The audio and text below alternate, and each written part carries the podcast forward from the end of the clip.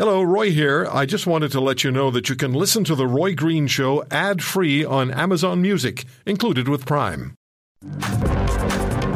In its 155 year post Confederation history, Canada was, quote, ruled, end quote, for nearly half that period by Queen Elizabeth, quote, the constitutional sovereign who never interfered in our politics and stayed apart from some of the worst of our self-inflicted bickering and internal feuding.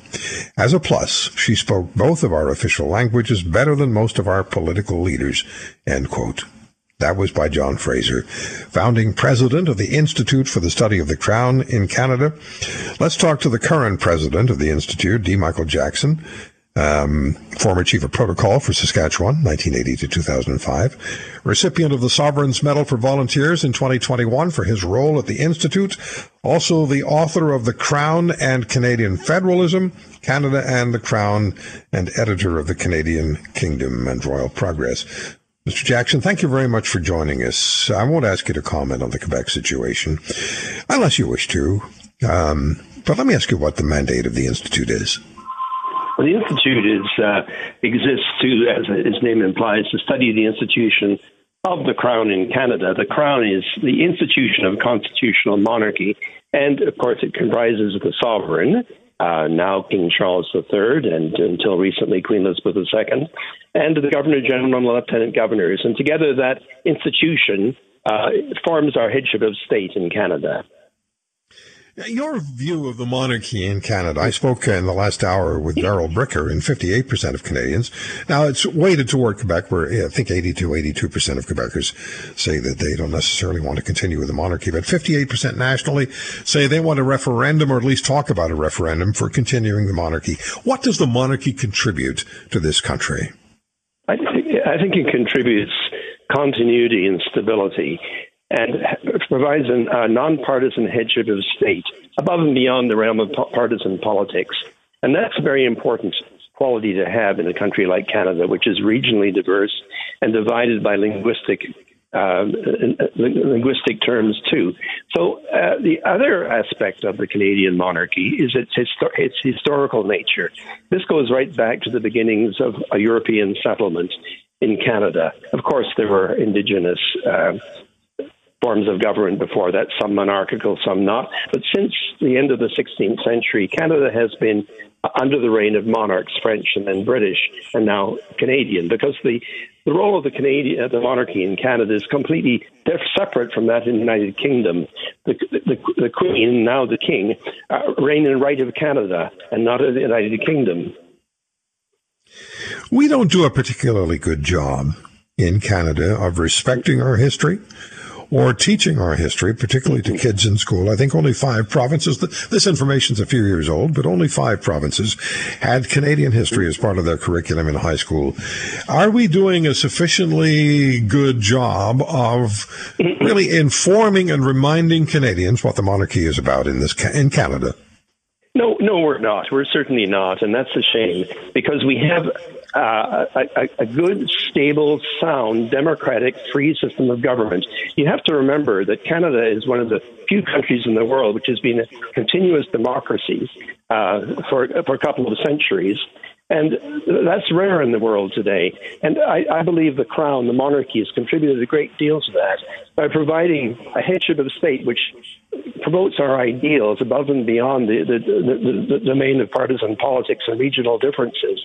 And that stability has allowed us to grow and mature.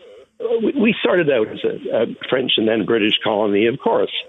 But by the time of the Confederation in 1867, we were in, inter, internally um, self governing, and when when the, the, founding provinces came together in 1867, they deliberately decided they wanted to be a constitutional monarchy with Queen Victoria as the sovereign. Now they only had to look to the south of the border to the United States to see what Republican government looked like uh, at the time of the Civil War, and they decided they didn't want that.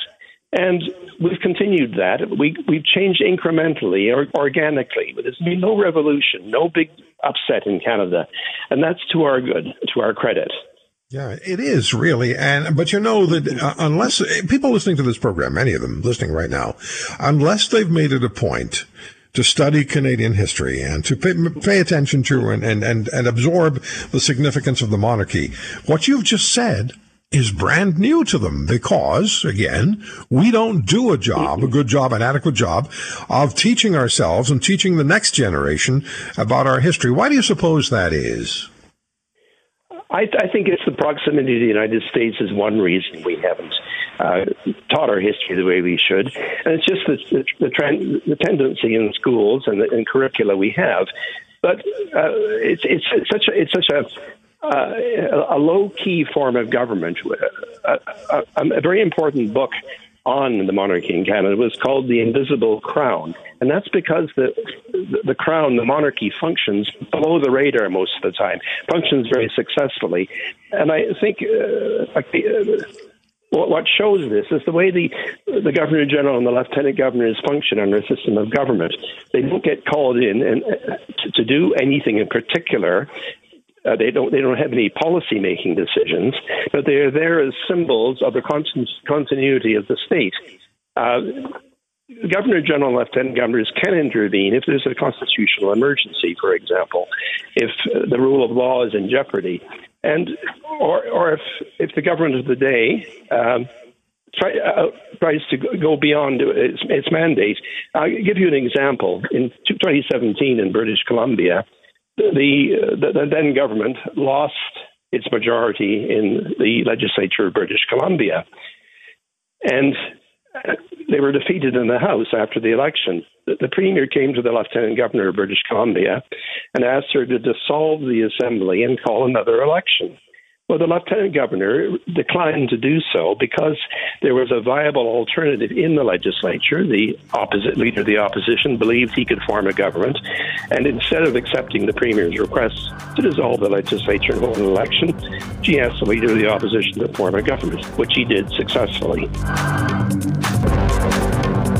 If you want to hear more, subscribe to The Roy Green Show on Apple Podcasts, Google Podcasts, Spotify, Stitcher, or wherever you find your favorites. And if you like what you hear, leave us a review and tell a friend. I'm Roy Green. Have a great weekend.